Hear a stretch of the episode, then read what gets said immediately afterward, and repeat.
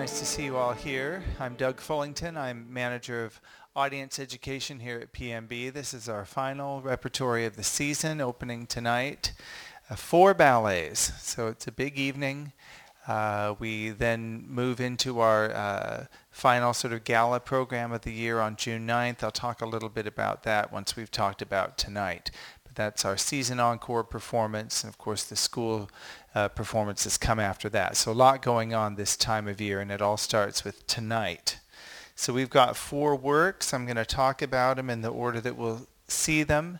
I'm very happy to answer any questions or discuss anything you'd like as we go along, so don't hesitate to uh, flag me down and jump in, and we'll go from there. We're opening tonight with Signature. Signature is a ballet uh, by one of our own dancers, Price Suddarth. Price is a soloist with the company. Peter commissioned this work from him in 2015. It opened in the second repertory of that year, November of 15. So we're about three and a half years out from that, and it's back in the repertory a second time. Some changes of cast, but a lot of people in their original spots. It's what we'd call an ensemble ballet. Everyone's sort of a leading dancer in this for 15 dancers. Price has written a nice note uh, in the program about this work. Not everyone wants to write a note, particularly these days, about their works, which I think is fine either way, but Price has written a nice one, sort of about how he came uh, to a conclusion about what he was trying to do with this ballet. And it really is a ballet of... Uh, about individuals in a group of individuals, if you will. And I think that's because he's choreographing for his own colleagues. Uh, his wife is in the mix of that even as well. And uh, the idea that there aren't, the focus for him aren't the particular things that set people apart, but that they're all individuals just uh, as they are in a group of individuals. And I think that sort of informs the structure of the ballet. Everyone is highlighted at particular points. They come together, uh, they move apart, their solos and duets and different combinations. Uh, the score was also a commission. The score is a commission from Barret Anspach, and uh, the last name may ring a bell. He's the brother of Jessika Anspach, who is a longtime company dancer and retired a few seasons ago. So this is a uh, commission from Barrett, so everything was new about this piece. And I know that both Price and Barrett have taken the opportunity to revisit their work with this revival and uh, make a few changes both to the score and to the choreography. I don't have the details other than being told they've made some changes to the score and the choreography. But that's not unusual, and I think they appreciate the opportunity to revisit a work. Um, it's something Crystal Pite has done uh, with us with both of the works we've danced of hers, Emergence and Plot Point. She took the time and took the opportunity to revisit both of those and make some changes uh, that she felt she wanted to once she had seen sort of the first run or two, two of the work. So that's not unusual. Um, I'm going to go right on into our next pieces, and we're just going to move right on through. We have an intermission after signature, and then we have two back to back. Uh, Tarantella followed by the Moor's Pavane, so sort of double header in the middle. Tarantella is a showpiece by George Balanchine. It's six minutes. Uh, does anyone in here do CrossFit? CrossFit, you know, is an hour-long sort of workout, but it always ends with a workout of the day, W-O-D. And sometimes they're long, and sometimes they're six minutes. And you'd think that's not long, but given what you have to do in the six minutes, it's an eternity. Tarantella is a, choreographed a little bit like that for the dancers. You think, oh, six minutes.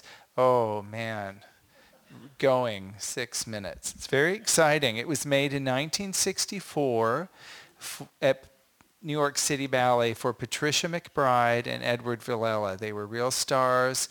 They were young, hot shots, kind of boy and girl uh, next door type. And you can see this in the sort of casualness of the uh, dance. Uh, Tarantella is an Italian dance. Uh, they have a sort of uh, Italian features and colors in the costumes. They have tambourines.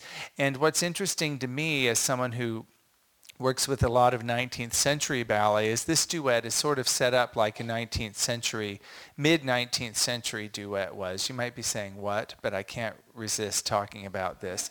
Duets in that period of time often, 1830s, 40s, 50s, the man and the woman often danced the same thing side by side rather than the man partnering the woman, say like in later 19th century works like uh, Swan Lake or Sleeping Beauty, oftentimes they would dance side by side and alternate in many short solo uh, passages, and that's exactly what Balanchine has done here.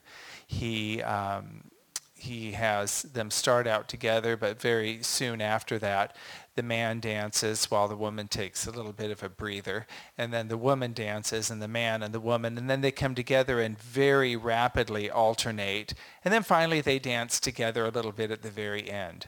I think that Balanchine may have been very influenced by the Danish choreographer August Bournonville. Bournonville was the great Danish choreographer of the 19th century, and one of his greatest works is called Napoli. It's set in Naples Oregon Ballet Theater just performed it last year. It was great and a lot of fun. There's a very famous in the ballet world, Tarantella in the final act of Napoli.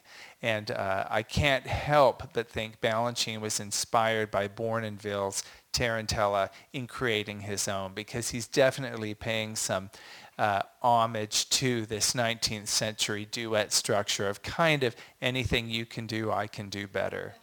Um, you've got two great performers tonight, Angelica Generosa and Kyle Davis. They sort of danced the socks off of this thing. Angelica learned Tarantella from Patricia McBride. So straight from the source, if you will she said that Patricia would often, or Patty as they call her, would often say, just have fun with this. Just have fun here. But it's also really, really hard. So uh, it's very exciting. It's just one of these sort of boundless energy pieces.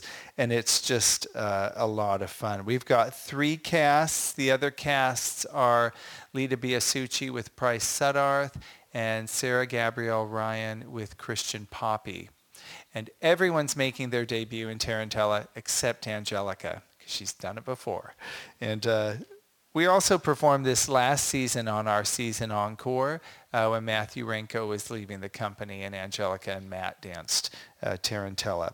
So it has been in our rep for quite a while, since 1985, but I don't think we performed it since 95, if I'm right. No, we must have performed it one time after that but not much uh, after that. It's been quite a while since it's been in the repertory. So uh, it's a lot of fun to have it back. I think Peter Boal felt we had some great casts for Tarantella. You had to be able to dance really hard stuff and make it look easy and like it's you're just tossing it off. And we, we have that uh, in, in the company now, and uh, so something to look forward to. Definitely a party piece. So six minutes of joy and then something very different with the Moor's Pavane. Uh, Moor's Pavane will follow after a short pause. It's also a work we've had in the repertory since the 1980s. It's by Jose Limon, and it really is considered a masterpiece of American modern dance. I was reading more about it because I'm not very fluent in the different uh, ways that uh, the American modern choreographers of the 20th century have sort of been codified. Um, of course, we have Martha Graham, which is a very well-known name, but there's also Jose Limon, his teacher Doris Humphreys, Ted Shawn, who was very involved at Jacob's Pillow in uh, Massachusetts. I'm still learning, and there may be some of you that know all this much better than I do, but I do know a little bit about Moor's Pavane, having seen it here at PNB over the years. I know it's a piece that Peter really admires and decided this also, like Tarantella, was a good time to bring it back into the repertory. Uh, this is a work for four dancers. It is what we might call a distillation of Shakespeare's Othello. It's about 20 minutes long. The four dancers are on stage together the entire time, and a real uh, sense of uh, tension builds. Uh, I'm sure many of you are familiar familiar with the Othello story, and by distilled, he, he, I mean he brings it down to four characters. We have Othello and his wife Desdemona. We have Iago and his wife Emilia, and we see through very stylized dance how Iago plants the seed of suspicion in Othello's mind that Desdemona has been unfaithful and how Iago uses his wife Emilia to strengthen that and how Othello is overcome with jealousy and kills Desdemona and that is the crux of the story. Of course, in the play there are many, many more characters. There are many more elements, but uh, Limon's uh, goal here was to really distill it down um, many interesting things here. It's called the Moor's Pavane. A pavane is a courtly dance that was popular in the 1500s, the 1600s. Many Baroque composers uh, in writing various dance movements that might make up a larger work wrote pavanes. And Limon uses a very stylized way of moving to uh, have these four dancers perform courtly dances with each other that then start to disintegrate as the drama plays out. So in one, I want to say in one sense there are two things happening. There is the sort of societal norm of what is required of these uh, individuals as they show themselves in public or as they would uh, be in a court setting, but then uh, behind that, there are, are, the personal tragedies, the suspicions, treachery, and such that create the drama in this story. A handkerchief is used. This was uh, played an important part in the play. Uh, the placement of a handkerchief that would cause Othello to believe that Desdemona was unfaithful to him, and this is uh, immediately evident in the dance. It's the one prop that Limon uses. The movement style is something that I just love to watch the dancers do. Uh, Limon studied with Doris Humphreys, who has a technique or a, a, an idea about movement that she referred to as fall and release that is still a style and theory that is used today. Dancers sort of fall, in a sense, and way oversimplified dance dancers falling or moving off balance in such a way and having to bring themselves back into balance sort of in the same way or with the same level of energy with which they fell out of it. So you can fall with less energy and come back with less energy. or You can do something very dramatic, but have to do something equally as sort of dramatic or with the same level of energy to bring yourself back. That might sound very simplistic, but when you watch the dancers move on stage, there is a real, to my eye, beauty and order to how they do this. There's also a very sculptural quality to Limon's choreography that was very important in ballet in the 19th century and has changed quite a bit as time's gone by to a little bit more maybe two-dimensional way of moving because we're seeing things through only through the proscenium and not like a sculpture, say, that's set up in the middle of a presentation room in a museum that you can walk around and see the harmony of the limbs. This choreographic style really shows that. If one arm is here, the opposing leg will be curving around the other way. And uh, to me, that's exceptionally beautiful. Also, the pacing of this choreography, which is maybe slower than we see in more contemporary things now, allows us, I think, to almost see everything, which is very satisfying. I think, as a viewer. And I feel like I'm verging on telling you how to feel about this work, and I really don't want to, but I think these are things to look for in the work. How he is, uh, he is um, championing this certain style of movement, how he's creating this courtly atmosphere, but also working into it a very highly dramatic story in 20 minutes with these four people on stage. The costumes are very striking. Uh, each character has a color. Uh, Othello's is a maroon. Iago's is kind of a mustard color. Emilia, Iago's wife, is in red. Uh, Desdemona, who is innocent, has uh, white and the most amazing sleeves on her costume. These are very iconic. The costumes you see tonight are the same ones we built in the 80s and have been worn by every cast, Colleen Neary, uh, Louise Nadeau, all the wonderful cast that we've had. We have a terrific stager who was sent by the Limon Foundation. Her name is Jennifer Scanlon. Uh, Jennifer was the first stager of uh, Moor's Pavane for us in the 80s, and we had two other stagers along the way. But Jennifer has been staging Moor's Pavane for 49 years. She danced Emilia with Limon. She danced Moor's Pavane with Rudolf Nureyev, with Erik Bruhn. I mean, just wow, she's got stories too. Nureyev wanted to wear the wooden shoes for the stage rehearsal. She refused. He would not look at her. She can go on and on. But uh, she really knows the style and really knows what Limon was going for. She wrote a beautiful card to the cast that's upstairs backstage about how their intention creates the emotion and the drama and makes it real. She would tell them, don't do ballet hands. Do, do a real hand. If you reach if you were reaching for someone, just reach for someone as you would do it in real life.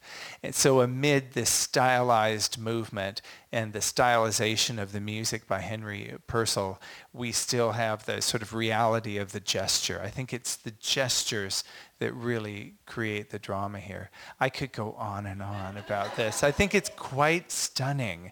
And I feel like some the dancers cast, we see a different side of them because of this experience focusing on a, a very particular style or the Limon technique as it's called. So I'm thrilled to have this back in the repertory. And I think you're going to see a beautiful cast tonight. We have um, two casts, but we have three um, three Othellos, three Moors. Tonight, Joshua Grant, uh, Jonathan Porretta makes his debut tomorrow, James Moore uh, next week. So worth seeing them all if you uh, are planning to come back.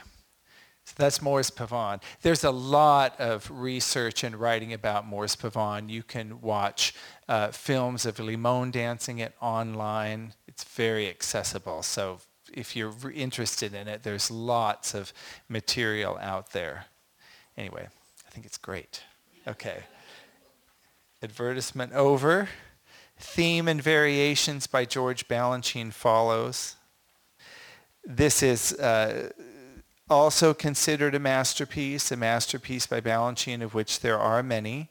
Uh, interestingly, this was made in 1947, two years before Moor's Pavane. So you can really see the 40s were a very fertile period in the development of American dance. We have things, these two dances, which are so different, made just two years apart, and, and uh, uh, they they show very different uh, ideas and are equally successful. Uh, theme and variations is uh, Balanchine ballet that is looking back to, to Imperial Russia, which is where he was born and the milieu that he grew up in and was trained in.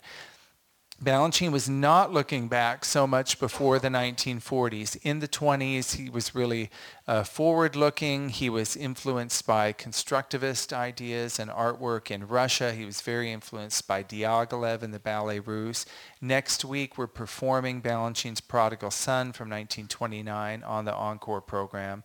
It's an amazing work that looks like it's from its time period, still 90 years later, which is amazing.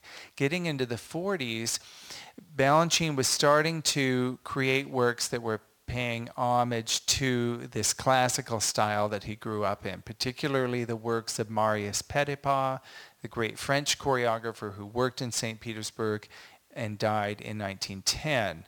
Um, Balanchine revived Petipa's Raymonda, a full-length ballet for Ballet Russe de Monte Carlo in 1946. In 1947, he created theme and variations and Symphony in C, which was first made for Paris Opera Ballet. So we have these big tutu ballets. A 1941 Ballet Imperial, which was made for a State Department tour to South America. Who'd have thunk?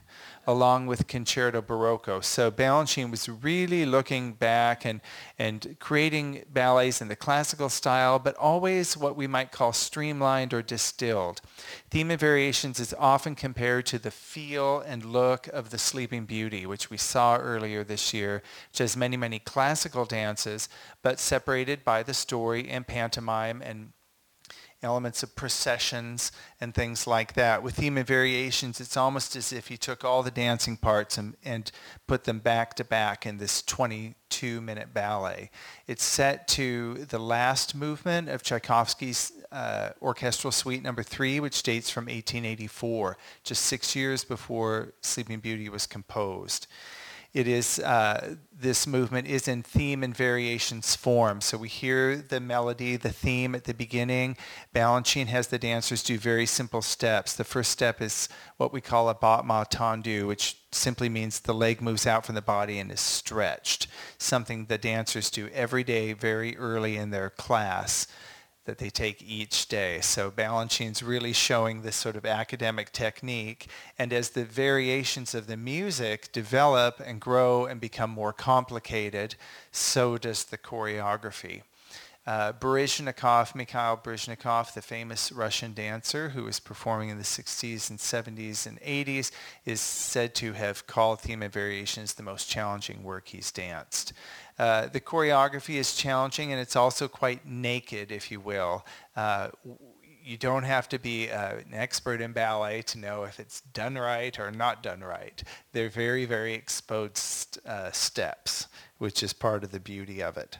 This is a very hierarchical ballet uh, in contrast to signature, which we might call an ensemble work. This work has two principal dancers, sort of at the top of the hierarchy, four couples that we refer to as demis, short for demi-soloist, and eight couples in the corps de ballet. So this is very much a hierarchy and reflects the kind of hierarchy that was used to create these uh, large-scale works in Russia at the end of the 19th century. Uh, like uh, Tarantella, almost everybody's making a debut in this work. Leslie Rausch and Jerome Tisserand tonight. The only person who's done it before is Lucien Postlewaite, who is dancing with uh, Leta Biasucci. Other casts, Kyle Davis and Angelica Generosa, and Laura Tisserand with Dylan Wald. So we're getting four casts in seven shows. uh, it's a great opportunity to perform this work, and I know Peter Boal wants to give as many dancers a chance as possible. Uh, it's a very sort of uplifting work. It sort of celebrates order and celebrates the beauty of sort of the academic, if you will, classic classical ballet technique, sort of for our time, if you will. It's very uh, uh, stripped of everything else, so we just see see the dancer's technique, and uh, it's a ballet revered by the dancers, and they uh, look forward to, to performing it very much. So those are the four works, a lot of contrast in there. Um, after the performance, Peter Boal will be here with Sarah Pasch. Sarah dances in signature. She dances one of the demi-soloists in uh, theme and variation, so she'll have a lot to say about those works. So you you're all very welcome to come back down after the performance. And I also again want to mention our uh, season encore performance, which is a week from Sunday, June 9th at 6.30 p.m. We're celebrating Jonathan Porretta, who's retiring, and Rachel Foster, who's retiring. Rachel was with me down here last night for our conversation series. It was great. She talked about her career. Um, she started at 12, which was late, and she was in a company by 17. That's she has real aptitude for ballet. Um, that's a very concentrated period of time. Uh, Jonathan will be dancing Prodigal Son by Balanchine, the entire Prodigal Son at his request. Rachel has three things to dance. She's dancing After the Rain Pas de by Christopher Wheeldon, which is very beautiful, a very uh, well-known work. Many dancers love to perform it, and I think audiences love to see it. She's dancing a duet from Nacho Duato's Rassemblement, and she's dancing uh, one of the leads in Silent Ghost by Alejandro Cerrudo, which we uh, which had its PNB premiere here in November. There'll be a little bit of theme and variations. There'll be All of Bacchus by uh, Matthew Neenan, uh, which means I have to conduct again. So I will do it. And also handle distributing flowers. So it's my two roles, and the flowers is harder. So, so I hope you'll come. I mean, it's a great uh, program. So if you'd like to come and, and celebrate those dancers or see this great repertory, please do. Yes, please, Pippa.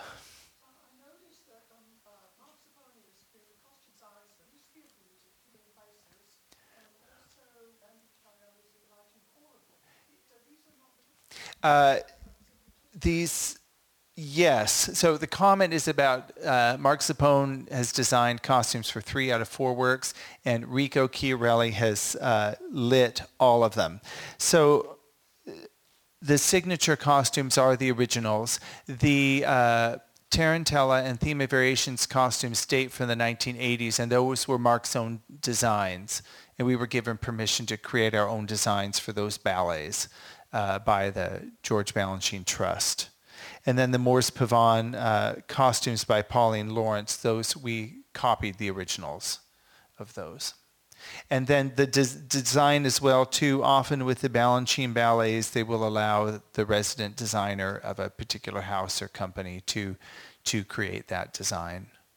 Um, so that's the story there. Yeah, thank you. Yes, please.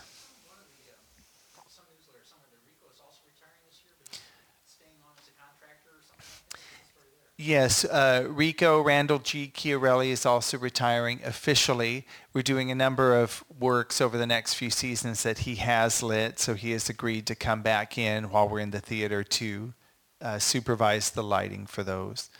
Uh, Tigey Haskell, who's been costume shop manager since 1987, is also retiring. Yeah we have some really long time, very important uh, artistic staff uh, retiring this year. So we will also honor them on the 9th of June. Yeah.